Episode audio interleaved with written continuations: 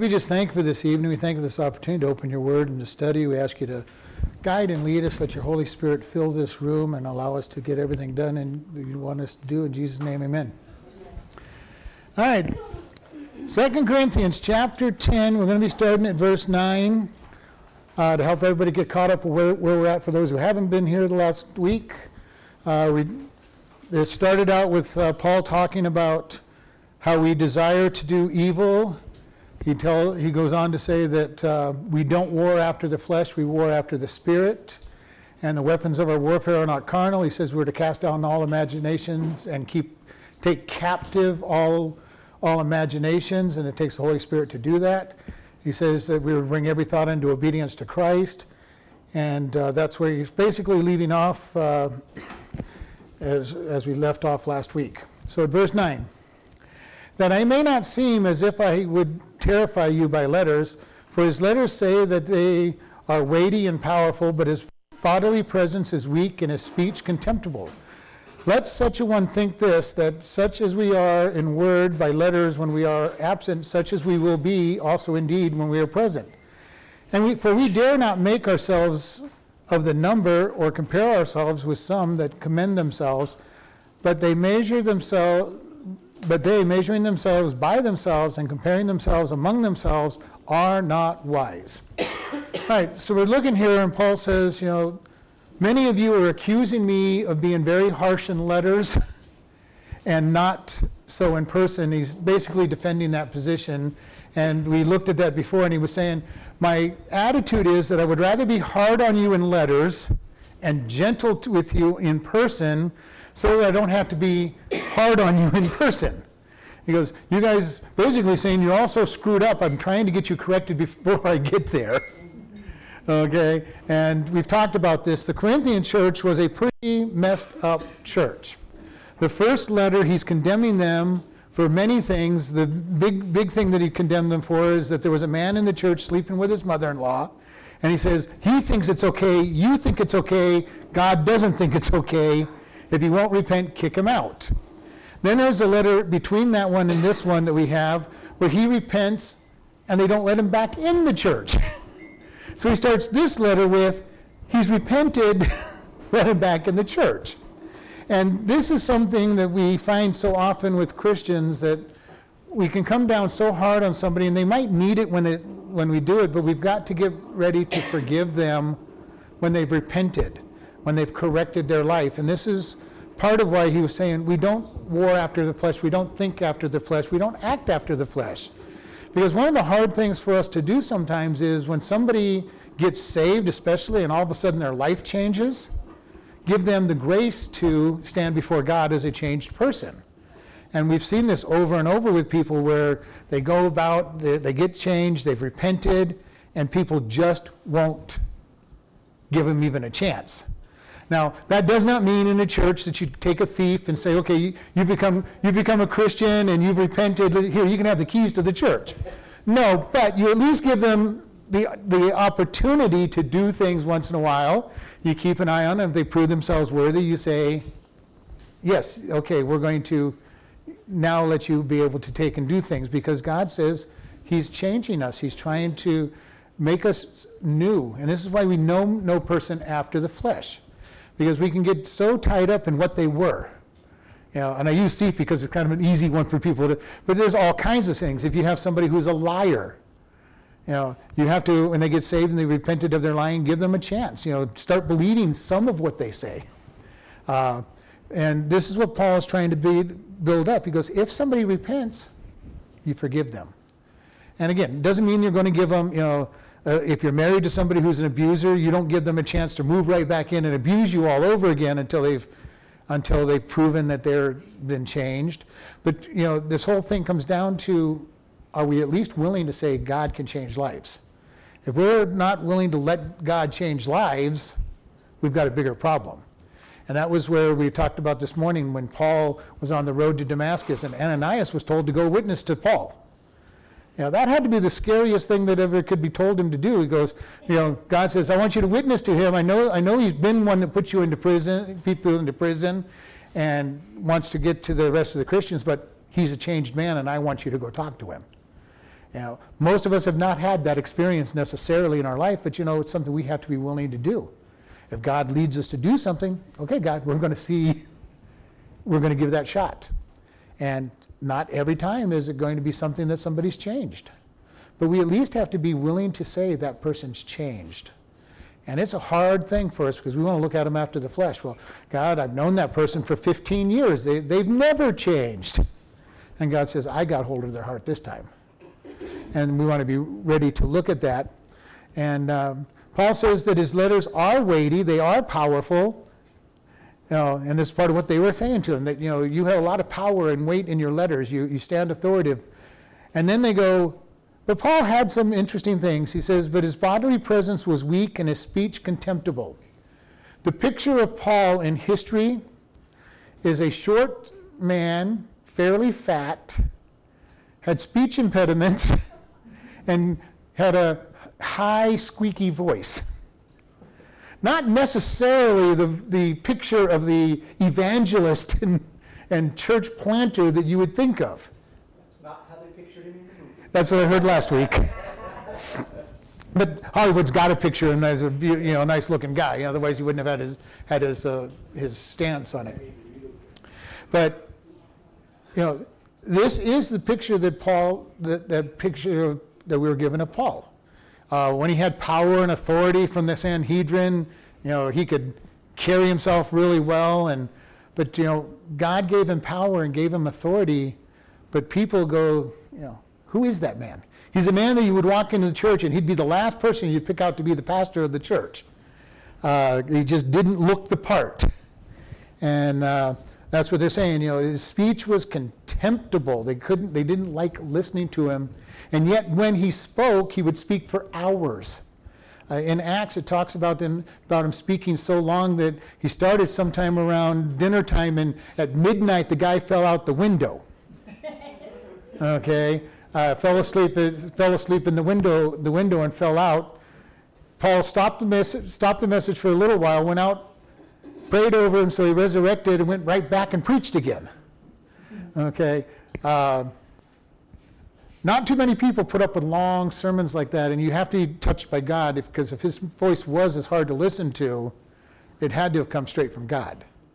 And it's, it's fun when you're with a group that wants to learn and you just keep going and going and going. And Paul obviously didn't know when to stop. Uh, I don't think I've ever been in a message that was six hours long and then, then went and continued.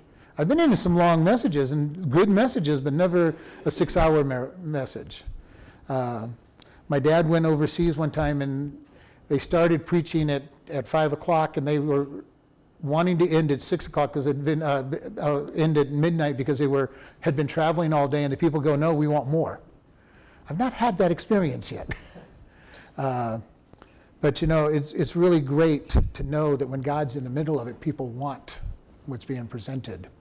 And here he's telling them you know people are saying that you know i'm, I'm awfully hard on on, on you in letters, and then I'm not there. And then verse 11 says, Let such as one as thinks this, that such as we are in word and letters, when we are absent, such will we be also with you indeed when we're present. He says, I'm the same man. I'm, I'm coming hard. I'm coming hard if I need to. But he says, he's been saying over and over, my goal is to be gentle. Most good pastors want to be gentle with their people. Uh, there are times when you have to be hard. You have to hit hit a message and hit it hard, and, and people don't like to hear what's being preached. But you know, ideally, our goal is to, you know, good pastors anyway, is to be gentle with their people and lead them into where they want to be. Uh, but you know, there are times when you just have to say, "This is it. This is what God says, and this is the only answer." And this is what they were accusing Paul of. And Paul says, "Hey, if you want me to be that way, I can be that way. You want me to be hard in your presence and I can be that way. I can just, I can hammer you all the time if that's what you really want. They didn't want it. One of the things about people is we like to complain. People like to complain. Uh, you could have the best service, the best workplace, whatever, and people are going to find something to gripe about. It's just the way the flesh is. It, the flesh wants to gripe. And here he's saying, I can be this. If that's really what you want, I can be this person. I don't think it's what you want, but I can be that person if that's what you want. And, you know, it's an amazing thing that how many people are just never happy. Ever. Doesn't matter what's going on in their life, they just can't be pleased with anything. They get that 30 second pleasure and they got to got to immediately turn on the, the, the, complaint, the complaint side of them to get rid of it.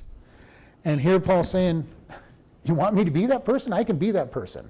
If you want me to be the, the hard person and, and not be saying anything good about you, I can, I can do that.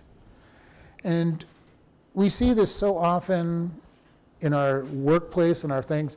Comedies like to make fun of it. You know, they, they show somebody getting what they thought they wanted, and it's not what they wanted, which is true of us as well. You know, whenever we think we want something in the flesh, and we finally do get it, it doesn't please near as much as we thought it would. We see that with the, the athletes, the, the actors, the singers. They get all their fame and fortune and, and find out well, it really wasn't what I thought it was going to be. Uh, you get very charismatic and get lots of friends, and you find out friends aren't, every, aren't, aren't the end all. And we need to keep this in mind we have an empty spot in our heart that only God can fill. It's an infinite sized gap that only God can fill because He's the only infinite being that can fill it. We can try to stuff it full of good works, buildings, programs, uh, benevolence, uh, fame, fortune, money. It will never be filled because only God can fill it. And that's what the book of uh, Ecclesiastes is all about. Solomon was rich enough to try to fill his life with everything but God.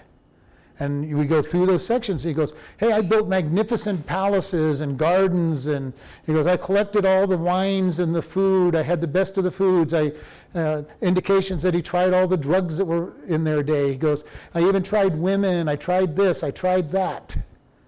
And he says, Everything was vanity. Nothing filled that emptiness.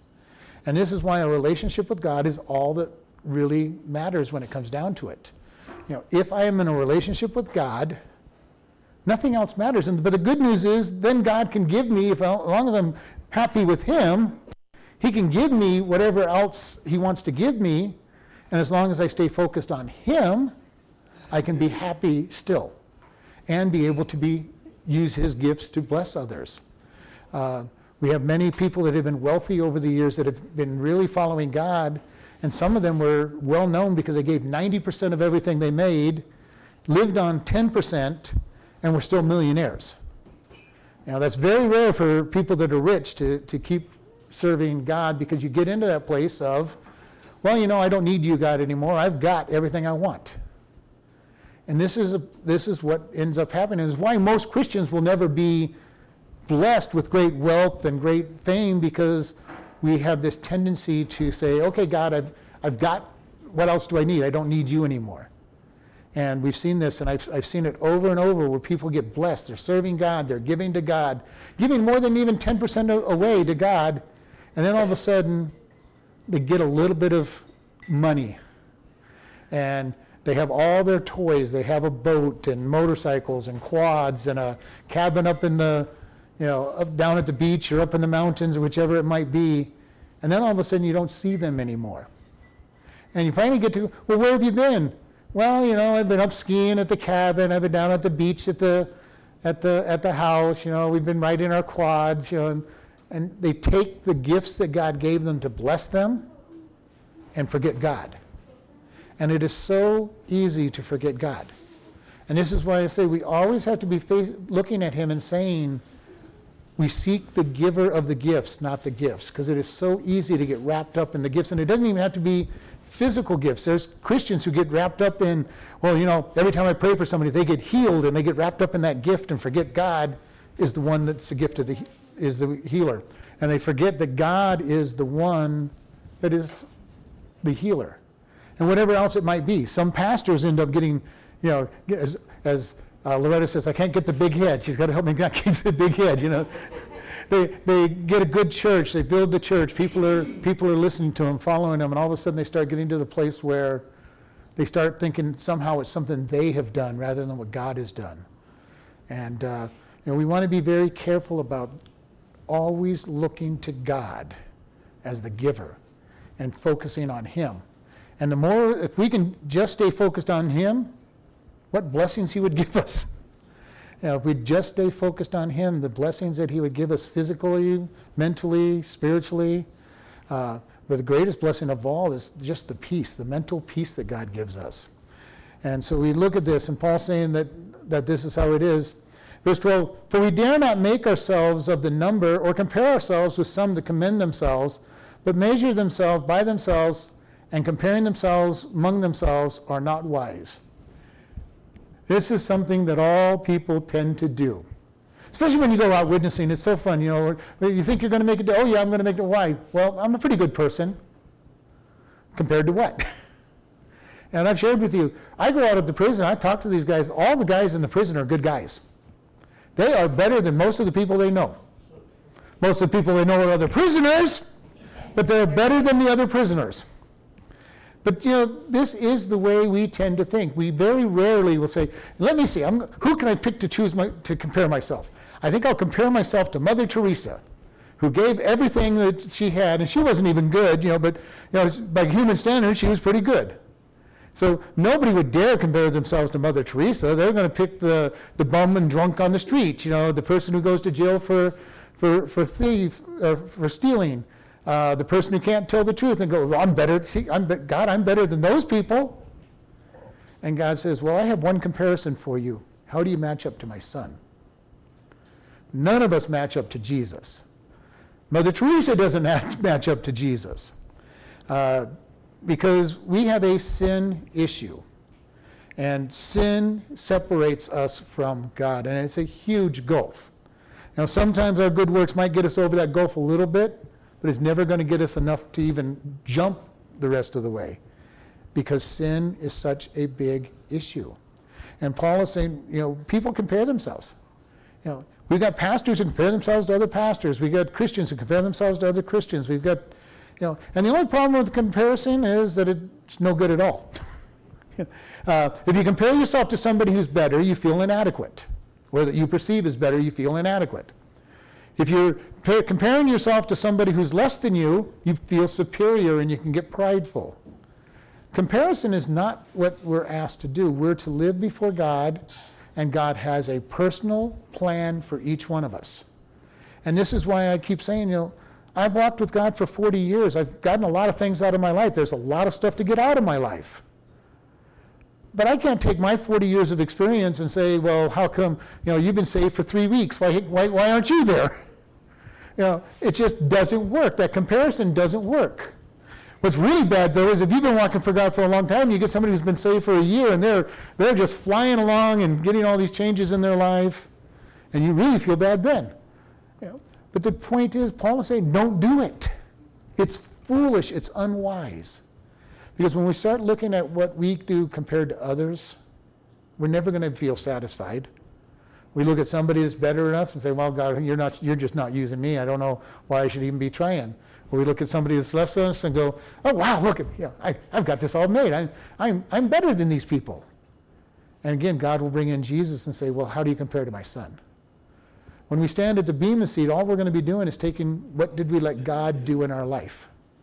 And he's going to say everything else is burnt up. And remember, I've said this, you know, in the bema seat we'll put all of our works, and some of it is wood, hay, and stubble, and some of it is silver, gold, and precious gems. Well, one of the things I saw is stubble is not worth anything. You know, you can't even feed animals with stubble. You know, it's just, it, it's worthless. The hay you can feed animals with, you can make hay, hay bales, you can do things with. Wood is pretty substantial. And wood, you can make some things in, and they seem to be pretty good from a human perspective. But Jesus said, and God says, Well, you did that. It was good. People were blessed by it. But it was you doing it, and your righteousness doesn't stand in front of me, so it burns. Much of what's done in the name of God is wood where we're doing it in our own strength. We're not listening to God, we're just doing.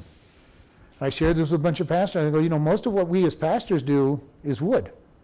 The people are being blessed on it. They may get gold, silver, and precious gems from what we do, but we're doing a lot of things because pastors are paid to teach. We have to get up Sunday morning and preach. That's what we're paid to do. Okay? Uh, whether we feel like it, whether we've been in the Word, whether, whether God's leading us, whether we're right with God, we're, we're to stand up in that pulpit and preach. And sometimes it is good stuff. I mean, we've been studying the Bible for years and, and everything. People get blessed.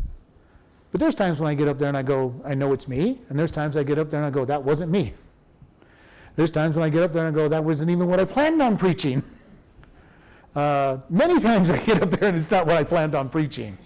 The, the verses are the same, but nothing else goes the way it is. And you go, that's when God has done something. What it's done, I don't know until I get to heaven and he says, you know, shows me what had happened, or somebody comes up and says, you know, hey, I really got this out of it. And, you know, God is saying, don't compare ourselves with one another. And this is something that's so important for us. We are filled by God, and God works in us. Somebody who's walking with God and, and leading with God and talking for God can say the most amazing things. You know, I don't know if you've ever been there, but there's been times when I've been witnessing to people, and all of a sudden I've, you know, been speaking. And I'm going, wow, I didn't even know I knew this kind of stuff. You know, because God is all of a sudden taken over. And it's almost like you're just sitting there listening to yourself. Well, wow, there's a quite, quite, quite interesting things coming out of this mouth, you know. But it's God that does it. And Paul saying, don't compare yourselves amongst each other. He says, I'm not comparing myself with Peter or, or John or any of those other guys. He says, I'm, I'm Paul. And he's not comparing himself to Apollos and Peter and all those guys. And the Corinthian church, they were so they were so wonderfully spirit, spirit, spiritual. They go. Some of them are saying, "Well, I'm a follower of Paul." Others are saying, "I'm a follower, follower of Apollos." I'm a, I'm a follower. And some of the really, really spiritual ones, I'm a follower of Jesus. Okay, if Jesus didn't say it, it wasn't worth worth teaching. Which is one of my problems with red letter editions of the Bible. Is people sometimes will say, "Well, it's written in red. It's really important." Well, my Bible tells me that the Word of God is His Word. The words that are in red letters that were quoted by Jesus are no more important than any other part of the Bible. I want to be very careful with that because Jesus is the Word.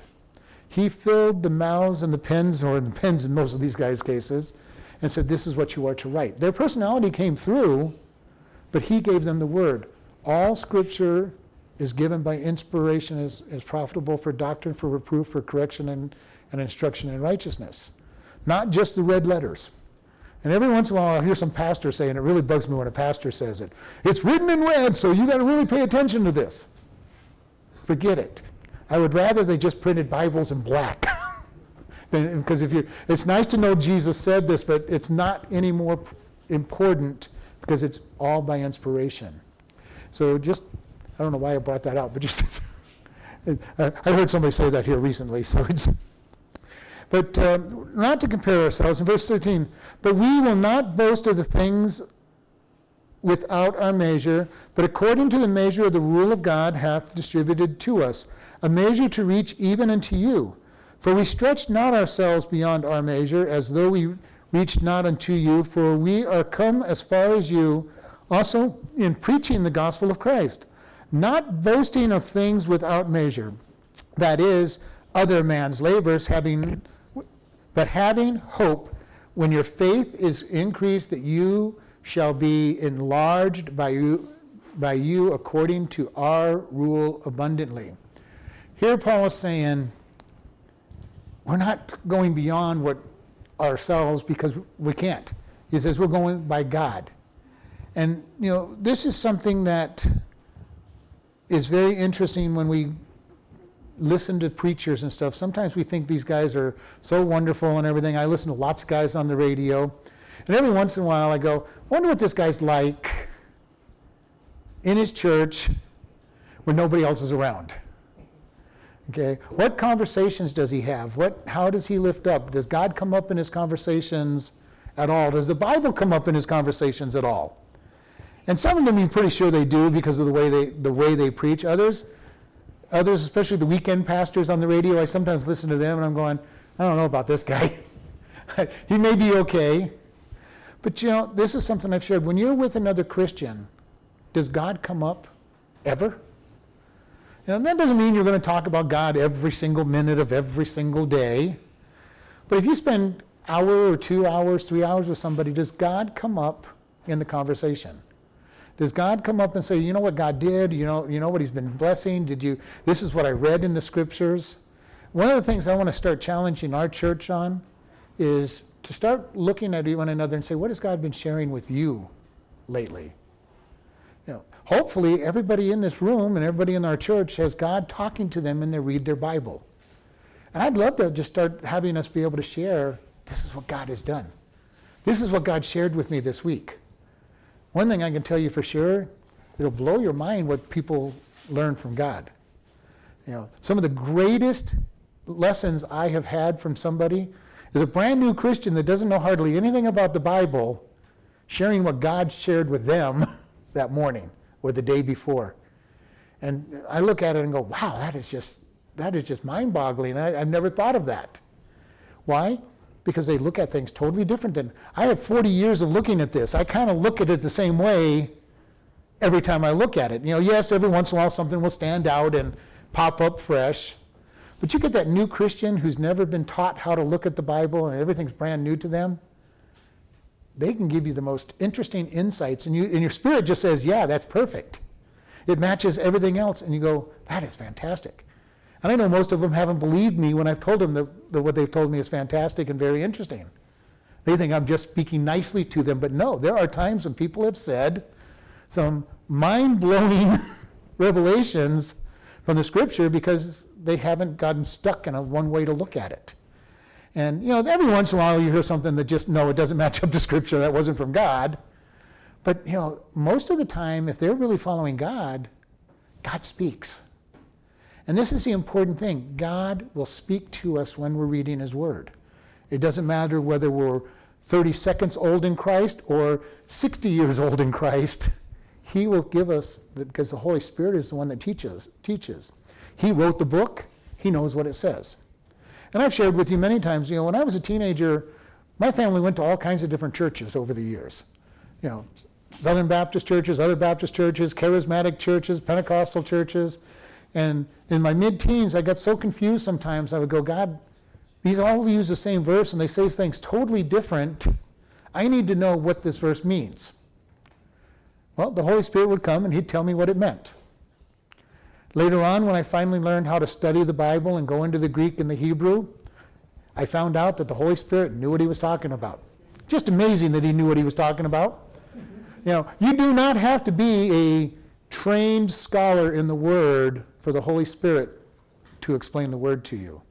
This is why when we did the How to Study the Bible class, the very first rule I gave you is that we pray and ask the Holy Spirit to show us what it means. Because that is the most important. I don't care what other commentators think and other great preachers think. You know, I want the Holy Spirit to share with me what it, what it means. Now, they're not, again, I've told you, I don't rule them out completely, but I say, study, ask God what it means, and then go and look over some of the commentators. Because those guys have a lot of wisdom and knowledge, and they've been places, and they've studied things that you may not be aware of. So it's not that they are totally worthless, but don't go to them first. Because then you just get stuck reading it the way they think it should be read, and which goes back to what I was saying. New Christians read things sometimes in, a, in such fresh outlook, and it's like, wow, I've never even thought about that before. And it, then once you open that one up, all of a sudden everything else that you know explodes. you know, if that part is true, wow, look at how the, how does that change these other verses that I that I that I know. So don't ever think that you don't know about, about the word, you, don't, you can't learn from it because every single person has God in them. They have the Holy Spirit in them. If you're a Christian, the Holy Spirit is in you and He will explain the word. And it is amazing. And I really want to encourage you, share what you learn with one another.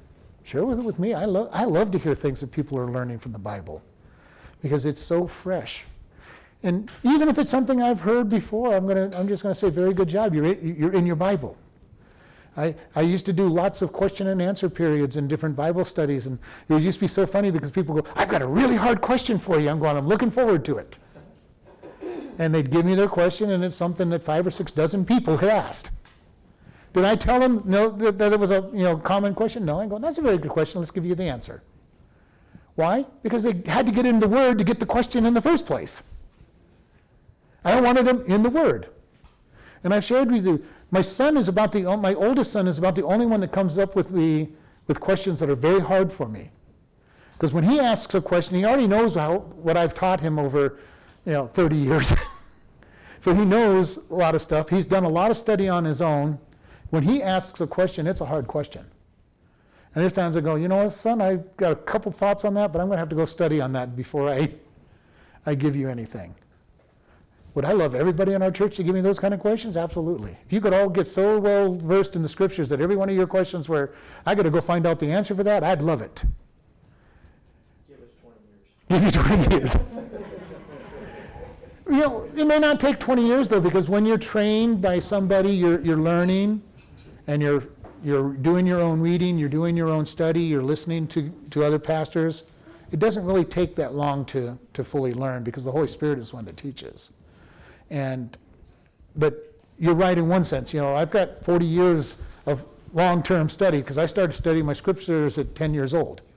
I got into a Bible study correspondence course and went through it. By the time I was uh, 14, I was doing college level courses in, at the Moody Bible Institute. God put me into the Word, and I love it. So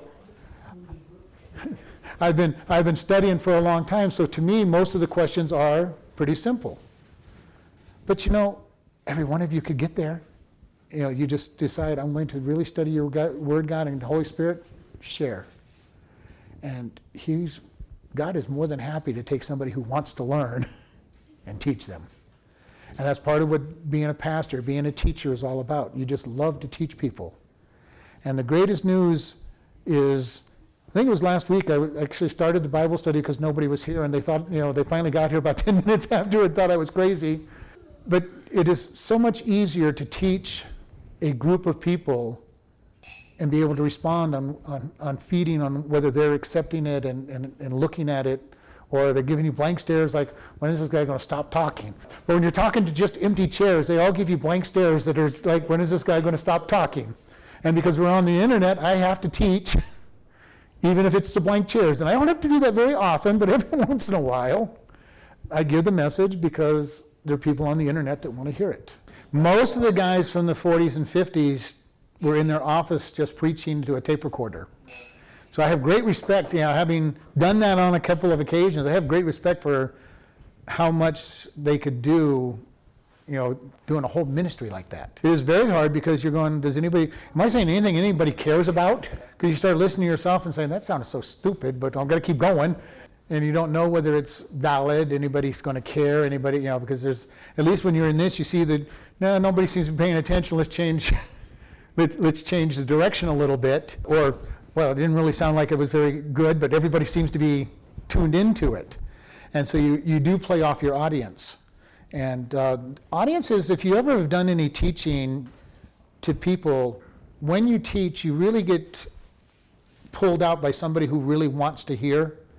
You know, and they're showing you that they want to learn, and you see it in their eyes, and you can go. Like my dad, when he was over overseas, you know, with these people that just wanted to learn. They were so hungry that they were just going on and on and on and on and on teaching. I've spent, spent all these years teaching, and I love to just share the, what's most important to me, which is the Bible. You know, I don't like to talk about sports that much. I can talk about sports. I can talk about a lot of different topics. But you know, if you really want to get me going, get me on the get me in the Bible, because this is my life. When I first moved to to uh, Kingman, I worked for this guy, and he, I stopped working for him and after I met him about four years later, and he goes, Well, what are you doing? I'm going to pastor of a church. And he goes, Well, that makes sense. You always wanted to talk about God. uh, I'm going, Well, yeah. But you know, there is times when we, we can talk about God, and there's times when we're not. And sometimes people would, at workplaces, well, well, I got fired because, uh, because I was a Christian. Well, what do you mean? Well, I was preaching, I was ta- witnessing. I go, Were you being paid to witness? No. Were you on break? No. You know, then you deserve to get fired. They go, well, you can't tell me that. I go, yeah, I can. If, if you were being paid to do something else, you better be doing the something else. When you're on break, do whatever you want. Uh, before and after work, do whatever you want, but during work, you do your work. This is important. When I talk to people, I talk to them on break, on I'm talking, you know, moving around, or, you know, but when I'm teaching a class or giving tests or whatever it might be that I'm doing, that is time that I'm paid by them to do very specific things, and that's what I'm going to do. But you know, for us as Christians, does God come up in our conversations? Do people look at you and say, you know, wonder when they're going to start talking about God again? My family all knows that eventually I'm going to talk about God, just the way it is. You know, again, not that I'm going to do it every single second. We're playing games or something. That's a time just to have some fun. We're sitting down watching a movie or something. That's fun. But if we're talking, God's going to come up. You know, His opinion on things is going to come up because that's how important He is to me. And I hope that's the way it is in your life. You know, and we've shared that with many people. Uh, verse 14, for we stretch not ourselves beyond our measure as though we have as though we reached not unto you, for we are we are come as far as unto you also in the preaching of the gospel of Christ. He says, you know, we're not we're not stretching beyond it, but we're preaching the gospel. You know, and again, it's amazing what God can do through us. Now, when, when you just take and start talking about God, it's an amazing thing. You start telling people what you've learned from God, what you've been reading in the Bible. You know, I had my first time that I was teaching Sunday school at age 14. You know, mostly because nobody else wanted to teach it, and I was working with the Royal Ambassador Service Brigade, and they go, "You got to do something in the church," and I really didn't want to be an usher. That was what most of the guys did. They went to be ushers. So I started teaching the Sunday school class. And it was so fun. All of these fourth graders, you know, these guys that are only five years younger than me are listening to me. Put a lot of pressure on me because now I had to be in God's Word for another reason to be able to, to share with them. Did my first sermon at age 15, again with the Royal Ambassadors who took over the Sunday service. All the other guys wanted to be the ushers. I got to be the, the, the pastor for that day. Scary, scary time in front of all the adults. I practiced and practiced my message. I had it down to about a 20, 25 minute message, and I got done in 10. if anybody's ever stood in front of a group, you know what that is. All of a sudden, everything you wanted to say speeds up. And next thing you know, you've run out of your mess you've run out of your, your words, and you look down at your watch or the clock, or look up at the clock, and it's like, I have no more to say, we're done. Paul is saying, we stretched ourselves to preach and teach. We're giving you everything we have. And you know, most pastors and teachers want the people to grow more than they do. You know, greatest thing for parents is we want to see our kids do better than we do. And for me, I want to see my kids do spiritually better than I've done. And I've set a high standard because my dad set a high standard for me, and I think I've surpassed him in many areas, and I hope that my kids surpass me. And I want to help my grandkids surpass their parents. I would love to see them get such a strong hold on the Word of God at a young age. A young age, because it is so sad we watch people not paying attention to God's Word when, they, when they're, even kids who grow up in a church. It just becomes so many stories for them. You know, well, I know this story, I know that story, I know, I know what that book's about, I know, it, and they stop seeing the God behind the book and they just get very familiar with it. You know, you get kids in sixth, seventh, eighth grade that have been in church all their life, and you go to tell them the story of David and Goliath. Know that story. Know everything there is. Well, do you know everything there is to know about that story? I don't even know everything there is to know about that story, and I'm telling it to you. But it is so easy to get very familiar with God's Word and just say, you know, heard it, been there, done that. It's our human nature. Been there, done that. Have you know? That's why sin no doesn't uh, hold its hold uh, its. No, what's the right word? Pleasure after after a season of time because you've been there. Yeah, you've you've had so many drinks. You're used to the high that the drinks are. You're still you're and you're getting sensitized to it. You can't get there anymore. Uh, we can get that way with God's God and His Word too. Okay, God, what have you done for me lately? I mean, I've, I've read this stuff. You know, is there anything new? Yeah. I find His Word new every, every time I get into it. And I've shared with you, there's so many times I get in there and I and look at the Word and, Uh, and, I, and I do actually tell God, God, when did you put that verse in there? It's never been there before. I've been reading it for 40 years and it's never been there before. I don't remember reading that. Well, I know, you know, in my mind, I know that it's always been there. Um, I know for a fact that it's always been there, but you know, I just kind of tease God. I go, God, I've never seen that. I've read this. I've read this book, uh, this chapter, this verse, hundreds of times. It seems like, and I've never noticed that. And God's saying, "See, new, new and fresh. His word is new and fresh if we're just coming at it with the right attitude. If I'm looking at it, well, God, I've got to read my Bible because it's something I've got to do today, and we just read it as if we're reading any other book. It's like, okay, yep, got my Bible read today, put it up on the shelf, nothing on it. Yeah. God's saying, I have so much for you. His mercies are new every morning, and He's ready to reach out and reach out to us. Verse 15, not boasting of things without our measure, that is, of, man, of other man's labor, but having hope when your faith is increased, that you shall be enlarged by you according to our rule abundantly. Paul's saying, I'm looking for you. What did I just say? I hope my kids all surpass me spiritually as well as financially in every other way. But for me, spiritually is so much more important. I want to see them grow spiritually. And I can't, I can't be the only one that ever feeds them. I'm not the only one that's ever going to feed all of you in this, in this church.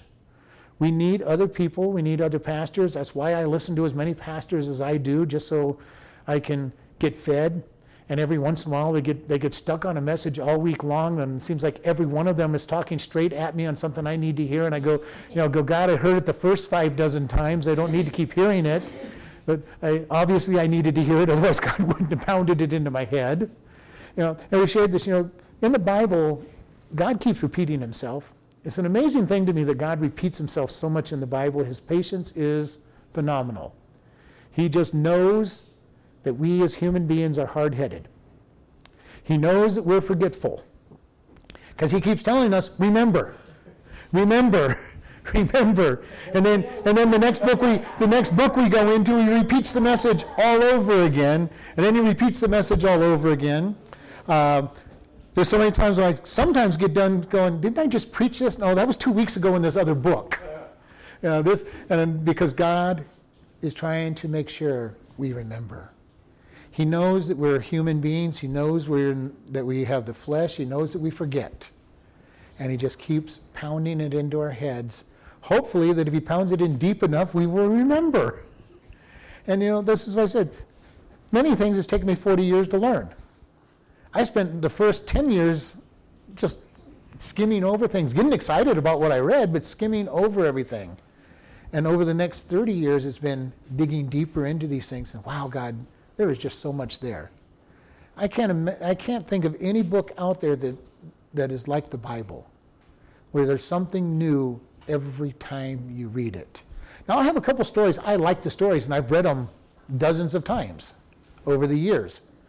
But I don't find anything new in them. They're just good stories. Sometimes I remember, you know, see a fact that I didn't remember before, but nothing earth shattering. But the Bible has so much new in it every single time I study. And Paul is saying, you know, we're hoping, we're boasting that you are going to get there.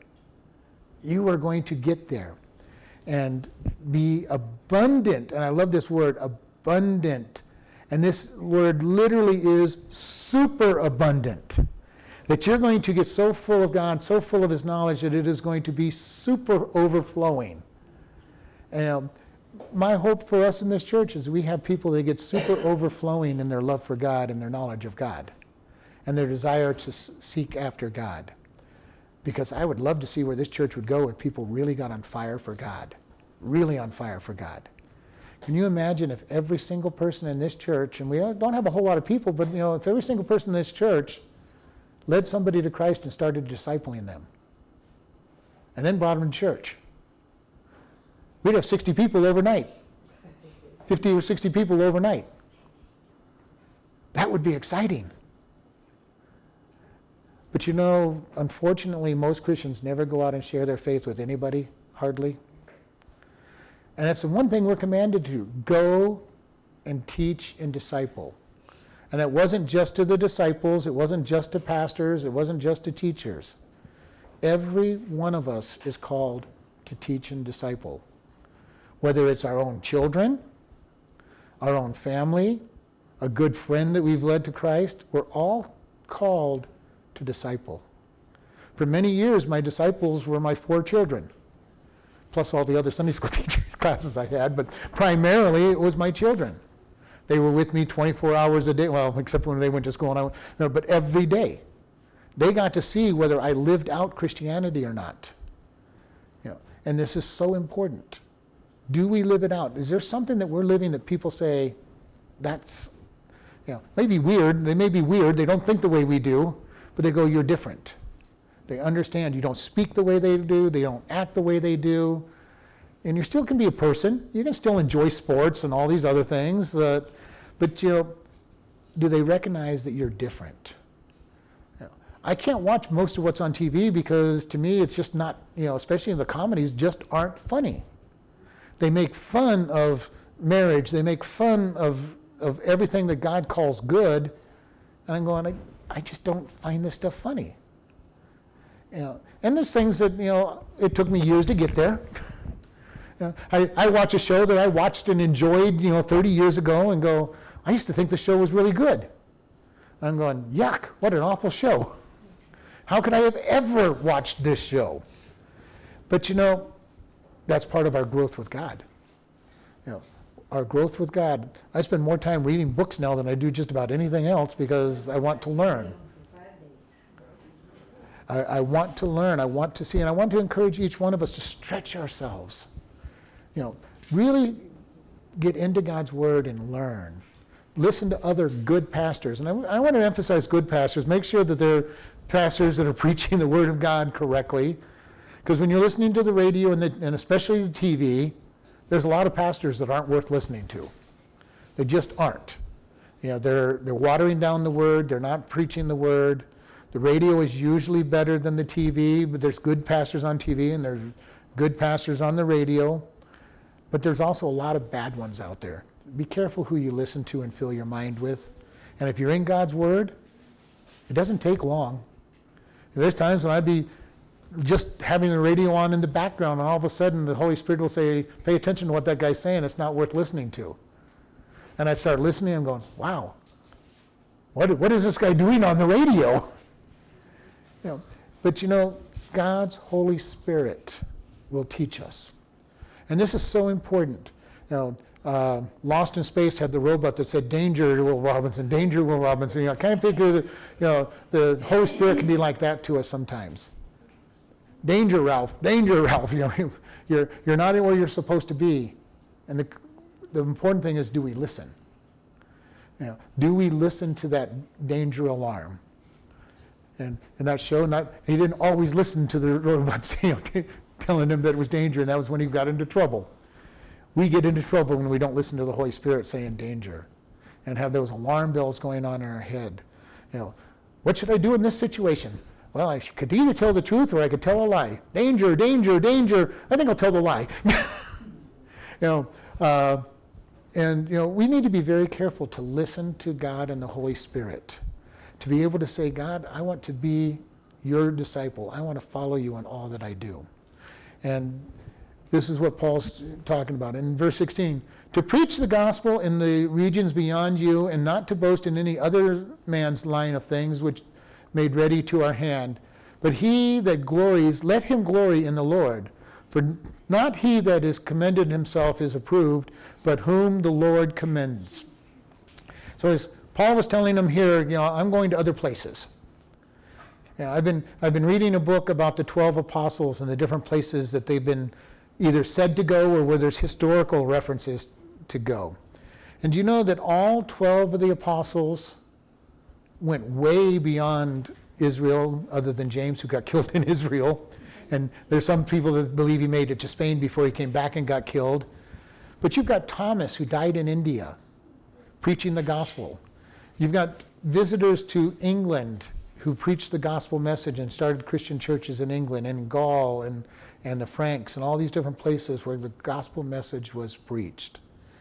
And Paul was saying, I want to get out. I want to get out and talk to these people. I've got to preach. I've got to tell. We've got to spread the gospel message. And he's saying, you know, we're not going to boast on what others are doing.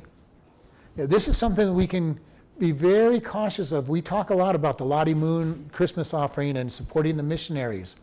And we talk about how our gifts get us rewards for talking to those missionaries, helping those missionaries preach the gospel.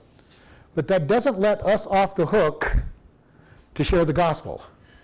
Know, I just if I gave millions of dollars to, to support missionaries, it doesn't get me off the hook to go and share the gospel with people. I still have to share the gospel myself. Yes, it'll be blessings, there'll be the, the greatness of helping others do that work. But ultimately, it comes down to God, what have I personally done for you? And it'll be great in heaven. You give to the missionaries and you get to heaven, and the guys that got saved from the missionaries, yeah, you kept them on the field. You, you're part of the reason I'm here. That'll be great. And it'll be wonderful.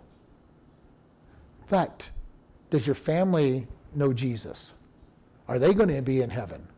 Have you shared the gospel with your family and know that they have the chance to get to heaven? How about your best friend? Does your best friend know that you're a Christian and know that they need Jesus?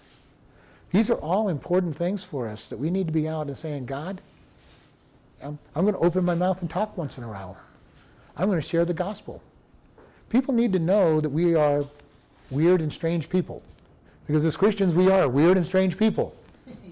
Okay? We don't accept the sins that the world accepts. We don't, we don't, we don't, we don't find things funny that the world finds funny. We don't, we don't want to do things that are wrong if we're following Christ.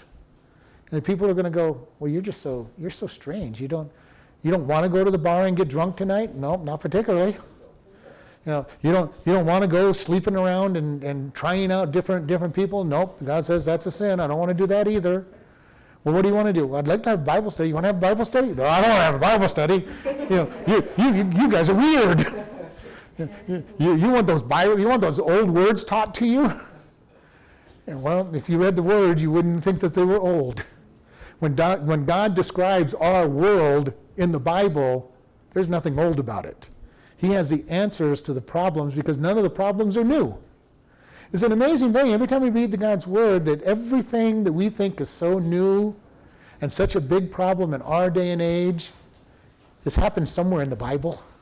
Maybe not exactly, maybe not exactly the same way. You know, maybe it wasn't a television show that put him up, but he'll talk about entertainment, you know, getting to you. He'll talk about the palace intrigue and all the stuff going behind the scenes of the of the king, and you know, uh, gossip and all these things going on.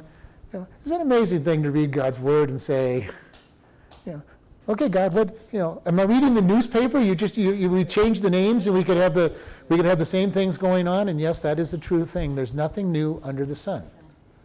Yes, some of the delivery, you know uh, pornography has always been out there. The only thing different now is we can see it on our computers and our, and our smartphones and, and all of that. If you, if you uh, half a generation back, you had to get, get magazines. You know, go back a little bar, further back, it was all in paintings and art. Go back a little further, back into Jesus' time, there were cities that had statues that were nothing but pornography, driving you into to lascivious activities. It's nothing new.